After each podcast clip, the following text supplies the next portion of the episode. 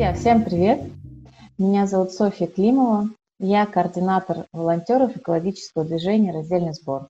Всем привет! А, я Алина Колевская из Москвы, а, руководитель Центра экономии ресурсов, занимаюсь экологическим просвещением детей и взрослых. Сегодня мы приветствуем вас а, в новой рубрике подкасты об активистах, для активистов, для тех, кто неравнодушен к проблемам обращения с отходами, кто тревожится и радуется изменениям в области обращения с отходами, кто ратует за раздельный сбор.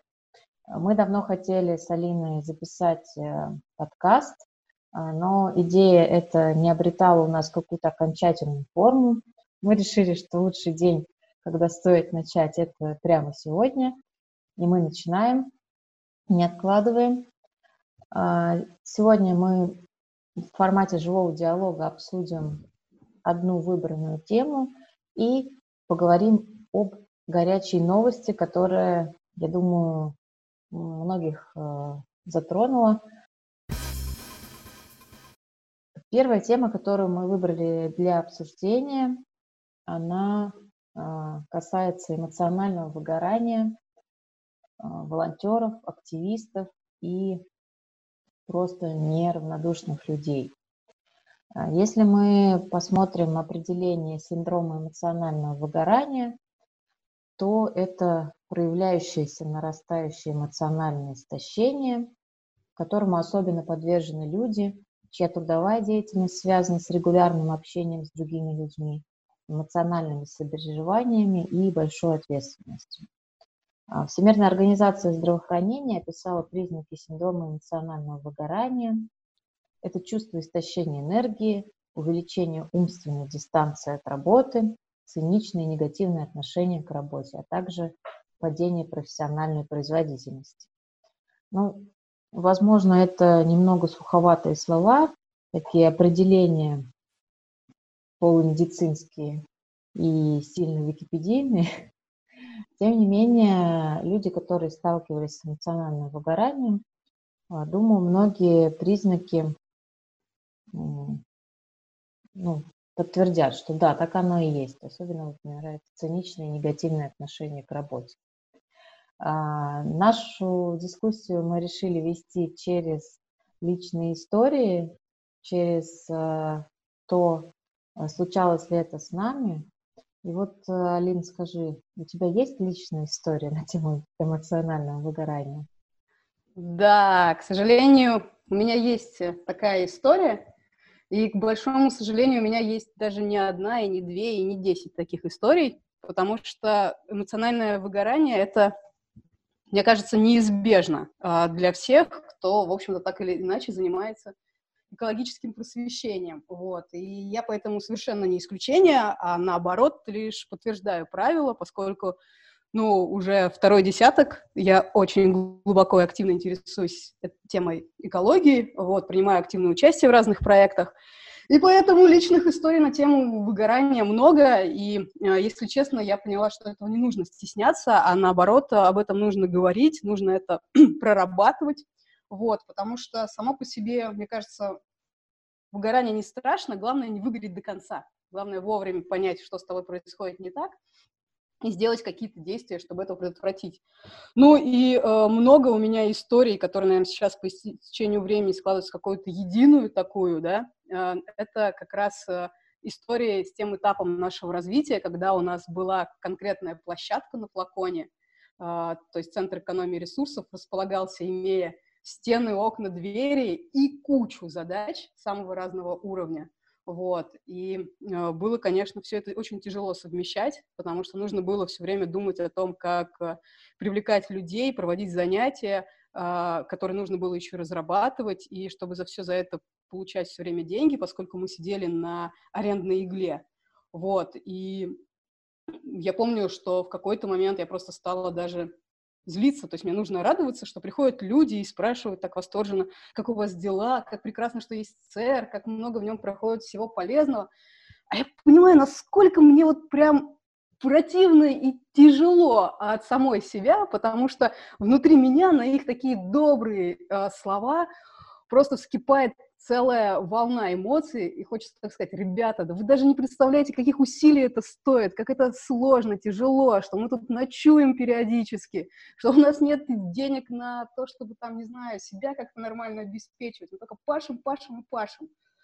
Вот, прям помню это. И, конечно, было вот именно стыдно перед собой за то, что такие э, чувства возникали, но это вот было как раз э, предел, да, то есть сто пудов, что меня уже просто сильно накрыло от всего, что мы вынуждены были делать.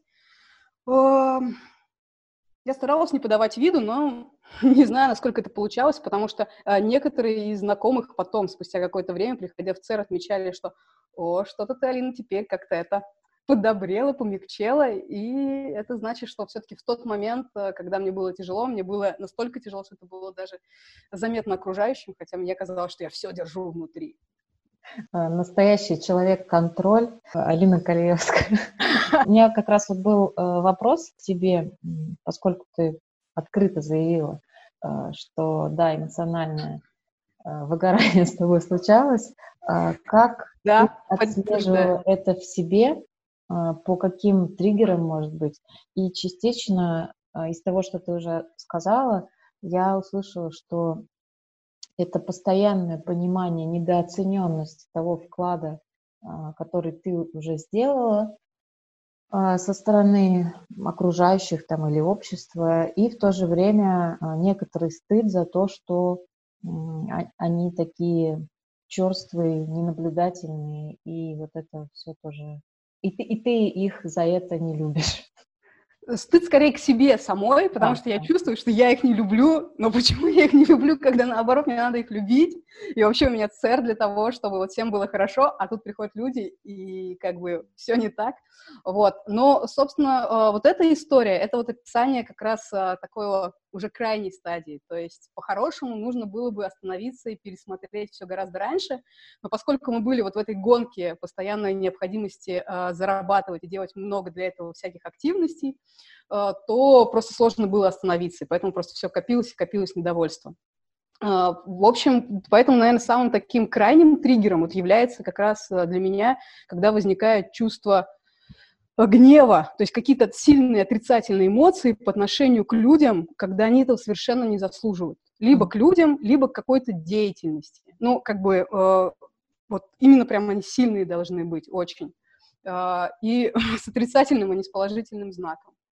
А в целом, когда я просто поняла, что вот да, эмоциональное выгорание, оно касается всех, включая меня, и надо с этим что-то делать, то вот это говоришь по поводу человека контроля. Мне кажется, вот, наверное, в этот момент я, наоборот, стала собой больше заниматься, чтобы, не, как в песне, не доводить до предела, uh-huh. вот, а начинать все решать раньше. И поэтому такими промежуточными триггерами а, для меня является а, ощущение, когда я начинаю что-то делать, но я не получаю от этого прям удовольствие. То есть вообще лично для меня характерно, что я когда что-то чем-то занимаюсь, да, я прям вхожу в поток. То есть я ничего не замечаю, я могу не кушать, я не слышу, что происходит вокруг. Я вот реально получаю, ну, конечно, не очень хорошее слово «кайф», но по-честному, раз уж мы так правдиво говорим, именно это я и получаю. Вот. И вот как только этот вот количество, объем кайфа, который в меня попадает от деятельности, он начинает снижаться, а, я понимаю, что что-то не так. То есть мне все время должно быть супер хорошо от того, что я делаю. И на самом деле это может касаться чего угодно. То есть я даже э, документы по полочкам раскладываю, я могу получать от этого кайф. Но если этого нет, если меня это напрягает, раздражает совсем чуть-чуть, то все, это значит, надо понять, почему это происходит, что мне мешает. А, я хотела поделиться, поскольку я координатор волонтеров, то я очень много наблюдаю со стороны а, того, что происходит с другими людьми. И в частности, а, если мы говорим про Петербург и про акции по приему вторсырья нашего движения экологического раздельный сбор, то это тоже просто прекрасный индикатор такой площадка, где можно увидеть, э, какие люди э, на какой стадии выгорания э, находятся. Да, потому что люди приходят же регулярно новые на акции, которые вот они узнали вчера буквально о том, что можно куда-то пристроить с пользой и для природы свои отходы, и, естественно, они еще не разобрались, как это работает, что здесь на плечке нужно отдирать, здесь нужно там, раскладывать по 100 пакетам.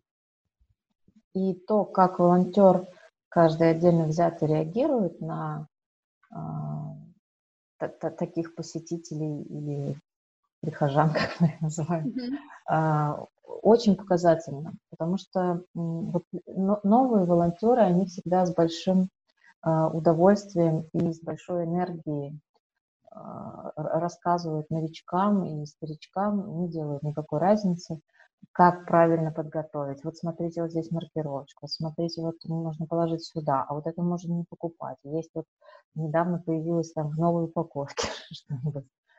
Вот. А э, человек, который уже очень давно в теме, и главное, вот э, близок к этому эмоциональному выгоранию, он действительно часто реагирует агрессивно. То есть вы что, не могли прочитать инструкцию? Там все написано, черным по белому, а вы нам тут, значит, суете э, свои неотобранные наклейки. Вот. Ну да, то есть получается, извини, а, получается, что с одной стороны, а, становясь опытным волонтером, человек может просто говорить меньше слов и говорить их по делу, но при этом mm-hmm. ощущения у него будут э, приятные, и к человеку он будет относиться хорошо. Или же он может говорить мало слов, но после этих слов человек захочет убежать и больше вообще не возвращаться. Да, это так. И на самом деле вот э, те люди, волонтеры, которые находятся рядом, у нас э, это же все очень заметно, хорошо видно, какая действительно энергия э, исходит от человека, э, с каким эмоциональным посылом он говорит. И, возможно, вот э, думая над тем, что можно было бы улучшить, а, я бы посоветовала всем новым и старым и волонтерам, и активистам а, знать об эмоциональном выгорании и не бояться говорить э, друг другу об этом, и, может быть, предлагать передохнуть и воспринимать эти предложения не как попытку, не знаю, отстранить отдел, а как действительно добрый совет, который э, всем сделает лучше. И если говорить э, про собственный опыт, то я поддержу тоже твою мысль о том, что решением э, частично этого вопроса для меня является наблюдать за собой, понимать действительно тоже, получаю ли я кайф, и в моем случае такое свойство есть, что э, если я, выполняя какое-то действие, думаю о том, а, что бы я могла сделать дальше, это значит, что я еще как бы глубоко погружена в интерес. Я развиваю эту мысль у себя в голове, э, это направление, и мне все хочется, как в пословице, знаешь, там, одну ягодку беру, другую mm-hmm. за третью, еще что-то да, делаю. Да, горизонт где-то очень далеко. Да, горизонт все время смещается, и я хочу двигаться туда. Вот. И это значит, все, все хорошо. А если я выполняю какое-то действие, я думаю только о том, как бы вот совершить его и больше уже а, к этому вопросу не возвращаться, вероятно, я не очень понимаю, зачем я это делаю, для кого я это делаю, и это мне не приносит радости. Mm-hmm. Вот. вот наблюдение за самой собой и э, умение сказать, э, переключить собственный режим, сказать себе, так, надо остановиться, надо поехать в лес, надо побегать, надо отвлечься чем-то другим, заняться собой действительно. Э, я думаю, что у каждого человека разные могут быть какие-то способы восстановления вот этого баланса, а, но наблюдая тоже за людьми и за самой собой, я думаю, что практически всегда это вот возможность э, а, отключиться от входящего потока информации, перестать э, получать новости о боли мира, о том, как здесь опять что-то не получилось, где-то строят мусоросжигающий завод, э, где-то, значит, свалка, где-то изготовитель перестал работать. Перестать просто перекрыть как бы этот канал поступления информации. Негативной информации. Да, в общем-то, даже и любой. Просто тематическая, если она если да. много, да? да? Слушай, вот пока мы далеко не ушли, мне очень прям до глубины даже души, да, дрожи откликаются твои слова по поводу э, умения, да, сказать другому человеку о том, что с тобой происходит. Потому что вот э, у меня бывали неоднократно такие случаи, когда у нас какой-нибудь там волонтерский проект, или просто есть какие-то люди, которые вот э, привлечены там на волонтерских началах э, в работу.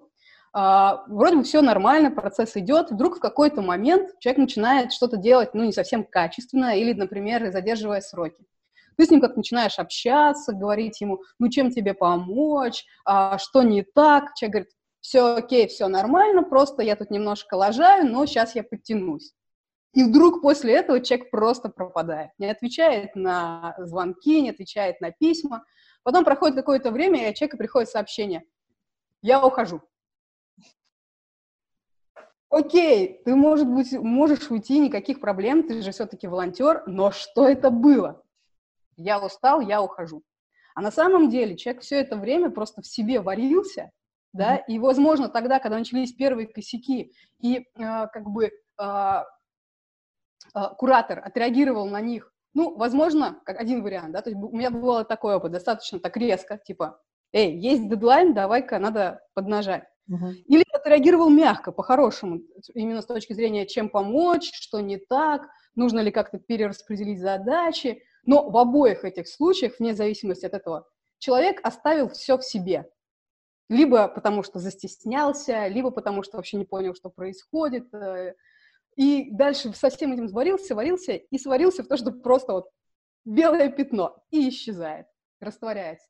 Вот мне кажется, умение делиться, да, очень важно. И когда с тобой происходит... Легко делиться тем, что хорошее. Uh-huh. Вот, прямо оно так и просится наружу. Но э, когда ты делишься чем-то плохим, и мы вместе это можем как-то проработать, то это помогает в целом делу, потому что человек тогда не исчезает, да, а, возможно, он начинает заниматься чем-то другим. Uh-huh. Вот мне очень нравится, как Greenpeace. Там ребята, э, ну, регулярно, с какой-то большой периодичностью, но все-таки они меняются, э, ну, условно говоря, там отделами или начинают отвечать за разные проекты другие. То есть, скорее всего, это как раз тоже пример того, что просто человек переключается для того, чтобы ну, все у него изменилось, и он мог полноценно работать дальше. И, скорее всего, это в том числе связано вот именно с тем, чтобы не наступало полное mm-hmm. э, выгорание. В общем, надо говорить, надо делиться. Да, мне все крутится на языке фраза волонтер Шрёдингера. То есть это как бы человек, который сказал, что да, я хочу помогать, э, но потом что-то поменялось в его жизни, э, возможно, даже это и не то, чтобы выгорание, э, но просто какие-то условия, обстоятельства жизни поменялись, и все, что нужно, просто сказать, ребята, я сейчас пас и больше не могу э, выполнять те задачи, которые на себя брал, те обязательства, давайте как-то выходить из этой ситуации. Да, и... это гораздо, извини, это гораздо лучше, чем э, тащить, тащить, тащить, потом накосячить так, что mm когда ты в любом случае все равно отвалишься, остальным придется это просто э, праздник твоей жизни э, разгребать в перчатках и раскладывать все исключительно в черные мешки. Чтобы такого не было, мне кажется, лучше своевременно как бы даже дистанцироваться, если это нужно, да. Вот. Короче, надо делиться, надо говорить. А, да, и вот э, на, насчет дистанцироваться хотела отметить, что довольно большое есть количество примеров, когда э, люди действительно на какое-то время брали паузу, в этом нет ничего страшного, и э, время проходит, накапливается какой-то новый объем энергии у человека, и он возвращается и действительно может делать либо то же самое, либо а, что-то другое, и в раздельном сборе довольно много таких примеров, и это меня очень радует, когда человек, который э, ушел из э, активизма, из волонтерства, он э, не камень сохранил как бы за пазухой и э, ненависть ко, ко всему, что э, в течение нескольких лет там его э, вдохновляло, а когда он э, понимает, что все-таки те цели, те ценности, которые есть э, в движении, в каком-то там проекте, человек по-прежнему разделяет и просто может на время отключиться и потом включиться снова. Это очень круто, я считаю, и это действительно гораздо лучше, чем продолжать тянуть лямку, которая не приносит радости. И я еще хотела обозначить причины, особенности восприятия, которые часто приводят к эмоциональному выгоранию. Это действительно, как написано в Википедии, э, слишком большая ответственность, э, которую, которую человек на себя принимает. То есть не просто за себя, за свою семью, за какое-то обозримое окружение и обозримое пространство, а, когда хочется поменять весь мир, а, остановить все э, грустные процессы, которые есть на планете Земля, Э, очистить мусорное океанское пятно и, не знаю... Что Ой, как хорошо бы было! Мне прям нравится.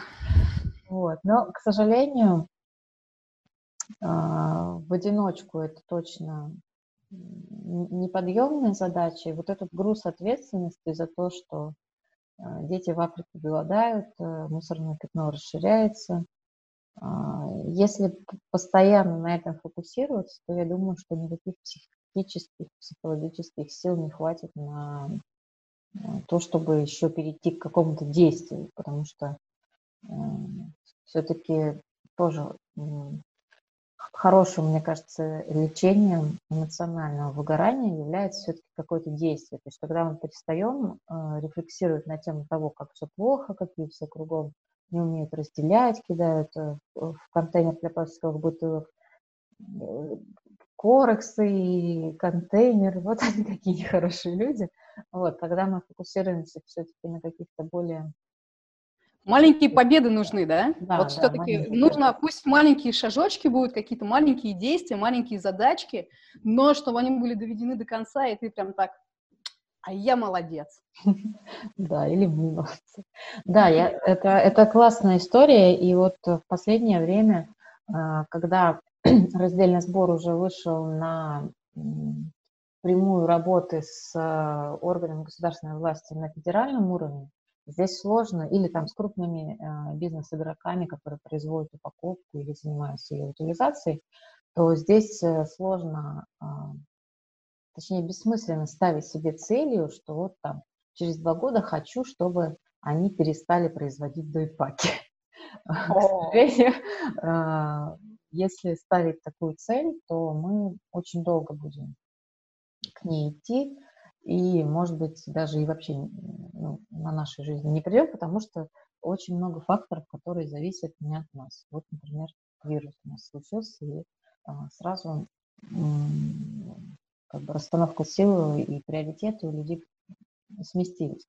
Вот. Э, и в то же время, если я замечаю за собой, что я сознательно вот в таких крупных проектах себя ограничиваю и говорю, Соня, давай мы подумаем, а, что мы можем поставить как ближайшие цели, что действительно возможно достичь, и э, в обозримом каком-то будущем, ну хотя бы там год,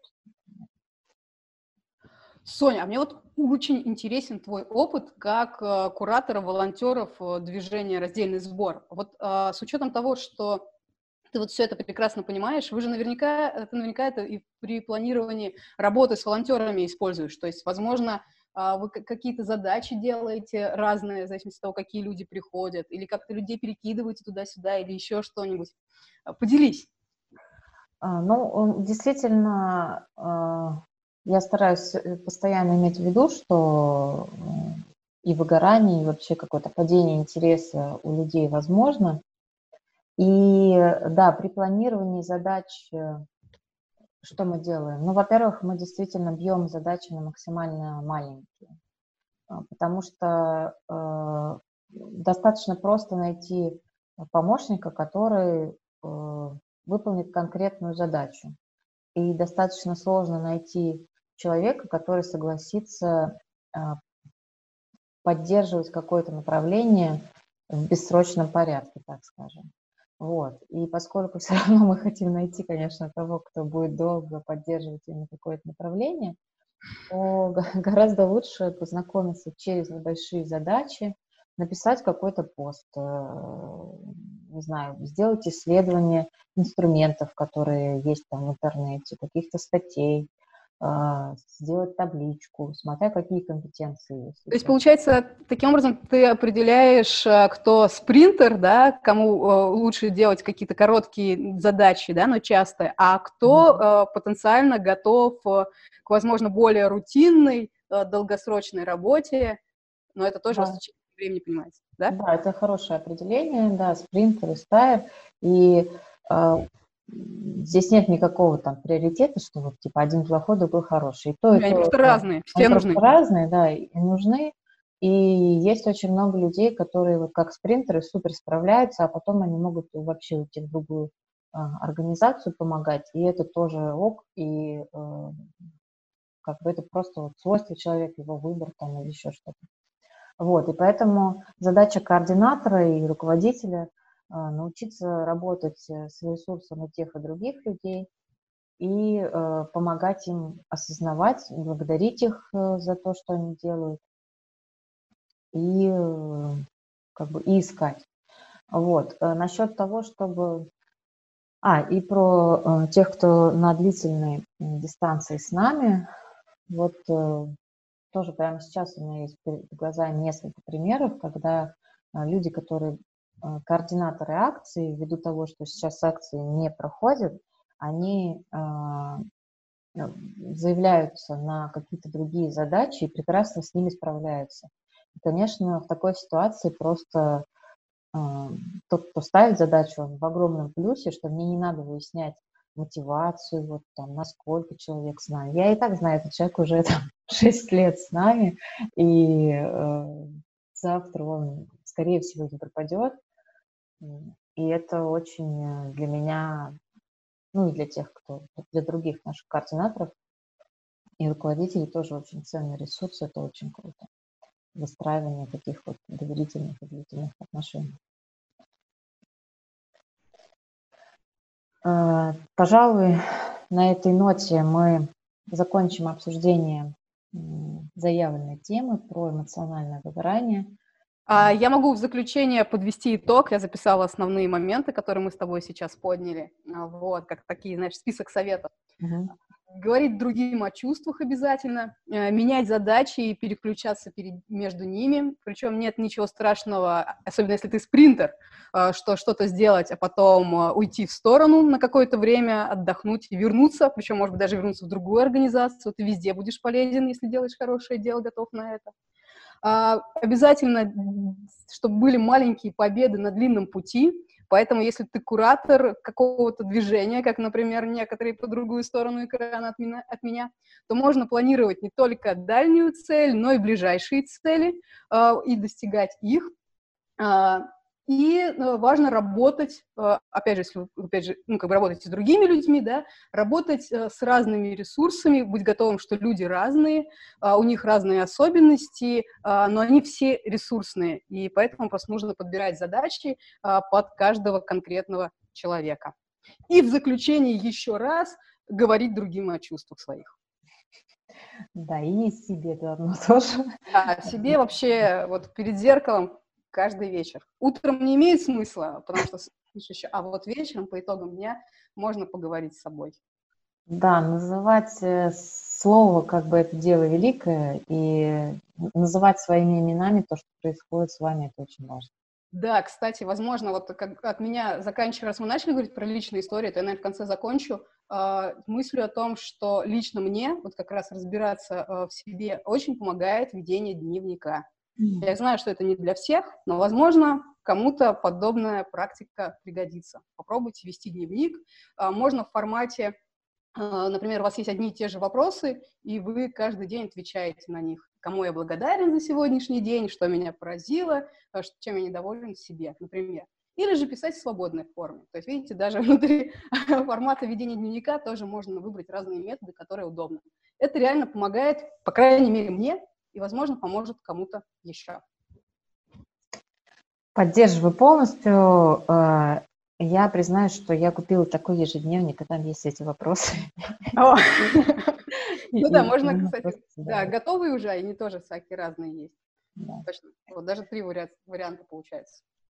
А, ну что, тогда мы закончили с историей про эмоциональное выгорание, хотя закончить ее, конечно же, нельзя, можно думать в этом. Мне кажется, если тема будет, э, вернее, даже не тема, если наши подкасты по обратной связи покажут, что они интересны и полезны, то мы можем приглашать к нам в эфир э, э, дополнительно людей, например, психологов, да, и возвращаться к теме эмоционального выгорания с разных других сторон. Даже, например, опять же, говорить про чувства, как это правильно делать. Э, в общем, тема очень объемная. Согласна. Был бы спрос, как на раздельность. Да, да. И я еще хотела, чтобы мы сегодня успели обсудить горячую новость. Э, это такая рубрика в нашем подкасте. Э, одна или две новости мы успеем э, обсудить. Сегодня это горячий пирожок от Роспотребнадзора. Новость от 8 мая, когда Роспотребнадзор рекомендовал приостановить раздельный сбор мусора. Новость вышла на РИА Новости, в российской газете была перепечатано. И, а, значит, э, Роспотребнадзор рекомендует приостановить любые схемы раздельного сбора бытовых отходов на время пандемии коронавируса, так как при их сортировке и переработке есть вероятность заражения персонала предприятия. А, на самом деле за последний месяц раздельный сбор давал комментарии уже десятки раз разным СМИ на тему того, что делать с мусором во время э, пандемии, что останавливается раздельный сбор, насколько это безопасно, как быть и так далее. Поэтому меня эта тема очень задела.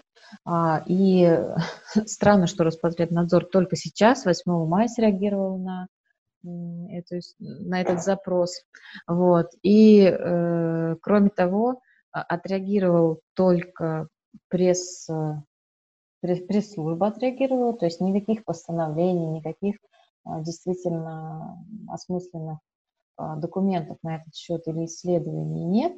Но тем не менее а, надзор... Такое ощущение, что это просто, может быть, вообще взяли как информационный повод, потому да. что, ну, без секретаря не о чем писать, а писать-то надо. И, а почему бы и нет? Вроде бы как отходы, такая ситуация, карантин, распространение болезней, все сходится. В общем, логично можно это все увязать в один пирожок. Да, согласна. приготовить. А, и вот эта мысль, кстати, подтверждает то, что э, Ассоциация «Чистая страна», которая, как мы знаем, выступает за э, постройку мусоросжигательных заводов, она тоже не применула поддержать мнение Роспотребнадзора, высказаться. А, насчет того, что ручная сортировка может представлять опасность э, для, для экипажей мусоровозов почему-то.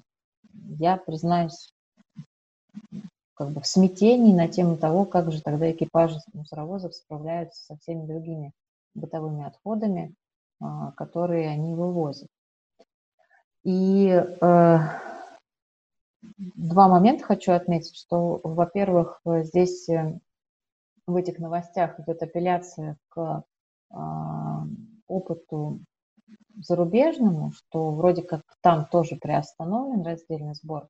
Однако у нас на сайте раздельного сбора есть э, новость, э, как раз апрельская, где э, наш сторонник, который живет э, в Германии, если не ошибаюсь, она собрала первые источники и со всей ответственностью утверждает, что на самом деле никакой раздельный сбор за рубежом не приостановлен, хотя ситуация с коронавирусом там ну, представляется, по крайней мере, по сообщениям СМИ, даже более сложная, чем у нас. Вот. Э, раздельный сбор при этом там не остановлен, а введены как раз ограничения для отходов э, тех людей, у которых подтвержден э, диагноз, которые инфицированы, и отходы, которые действительно могут представлять какую-то опасность. Да, мне тоже эта новость, конечно, э, кажется странной, вот. Мне кажется, знаешь, это как вот очень часто у нас бывает, когда э, на самом деле предложенное решение, оно просто вообще не соответствует э, заявленной теме, потому что в условиях карантина, мне кажется, главная проблема — это то количество отходов, которое гипотетически вообще может образоваться. Mm-hmm. И первое, что нужно делать для того, чтобы ни, никто не контактировал с вашими зараженными отходами, это просто не создавать этих отходов. Не, не образовывать, да. Да. Нет отходов, нет проблемы, нет заражения, и экипажи мусоровозов могут э, чувствовать себя в полной безопасности и быть в таковой. А, поэтому все правила а, и все идеи, которые связаны с предотвращением, да, то есть когда мы живем по принципу ноль отходов, это самое время их практиковать. Не говоря уж о том, что это поможет еще и сэкономить бюджет. Вот я очень часто говорю на всяких там выступлениях, интервью, э, когда меня спрашивают, э, как скоро мы, значит, достигнем вот э, успеха в экологичном образе жизни и что он будет повсеместно распространен, я говорю, что, ну, как бы, во-первых, конечно же, не скоро, но, с другой стороны, нам не нужно, чтобы это было вот что-то из ряда вон выходящее. Наоборот, мы должны прийти к тому, чтобы это стало просто нормой, и тема растворилась, исчезла. Uh-huh. Вот. И на самом деле в этом плане я скажу, наверное, сейчас, конечно, такую немножко странную вещь, но мне кажется, а, карантин, он способствует расширению а, экологически, более широкому распространению экологических идей, потому что экологические идеи, они же зачастую и экономически рентабельные, экономически выгодные, потому что они позволяют э, экономить кучу всего, и времени, и э, денег, и места в том же холодильнике. Вот, а, поэтому мне кажется, что э, мог бы Роспотребнадзор просто немножко по-другому сформулировать и uh-huh. сказать о том, что не надо от раздельного сбора отказываться. Вы просто делайте так, чтобы ваших отходов не было, и раз уж они такие опасные, то все будут от этого только рады. И, э, насколько я знаю, по-моему, три дня, да, у нас э, может вообще вирус э, находиться на поверхности, Поэтому, если уж отходы образуются, то второй совет, э, поскольку все-таки переработка лучше, чем что-либо другое, это просто сначала немножко отложить отходов на балконе, выдержать их там. Карантин, да, для всех. Карантин для всех, включая отходы. Вот. Причем в этом плане отходам даже, получается, везет. У них всего три дня карантин. Да. А, собственно, да, я хотела подтвердить, что Роспотребнадзор как раз э, три дня тоже оценивает э, как время, пока вирус может быть опасен. И, собственно, журналистам, которые запрашивали у нас комментарии на этот счет в течение последнего месяца, мы тоже и отвечали, что по большому счету вот у заготовителей, которые работают в Петербурге, а, у них естественным образом происходит вот эта карантинизация отходов, потому что сначала вторсырье находится в а, контейнерах на улице, оно там не ежедневно вывозится, там, пару дней точно отстаивается, пока наберется полный контейнер. Затем его привозят на площадку, и там уже тоже заготовитель может день или два а, просто хранить эти отходы и только потом переходить к их ручной сортировке. То есть, а, если к этому добавить еще как раз отлеживание на балконе пару дней, то вообще да. шоколадно. Да. Вот. Конечно, а, это не совсем решение для отходов, которые вручную сортируются смешанные.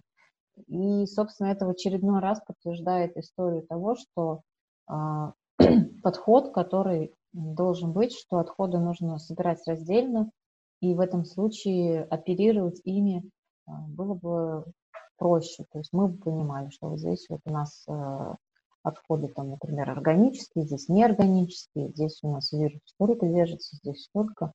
И принимать какие-то более взвешенные, а не взятые с потолка решения а, о том, как поступать дальше. То есть просто более грамотное управление отходами у нас получалось. В очередной раз раздельный сбор подтверждает, что даже в таких критических ситуациях является наиболее удобным, удачным и эффективным решением. Да, Круто. все верно. И самое главное, что стоит иметь в виду, что действительно пандемия закончится, а мусор останется.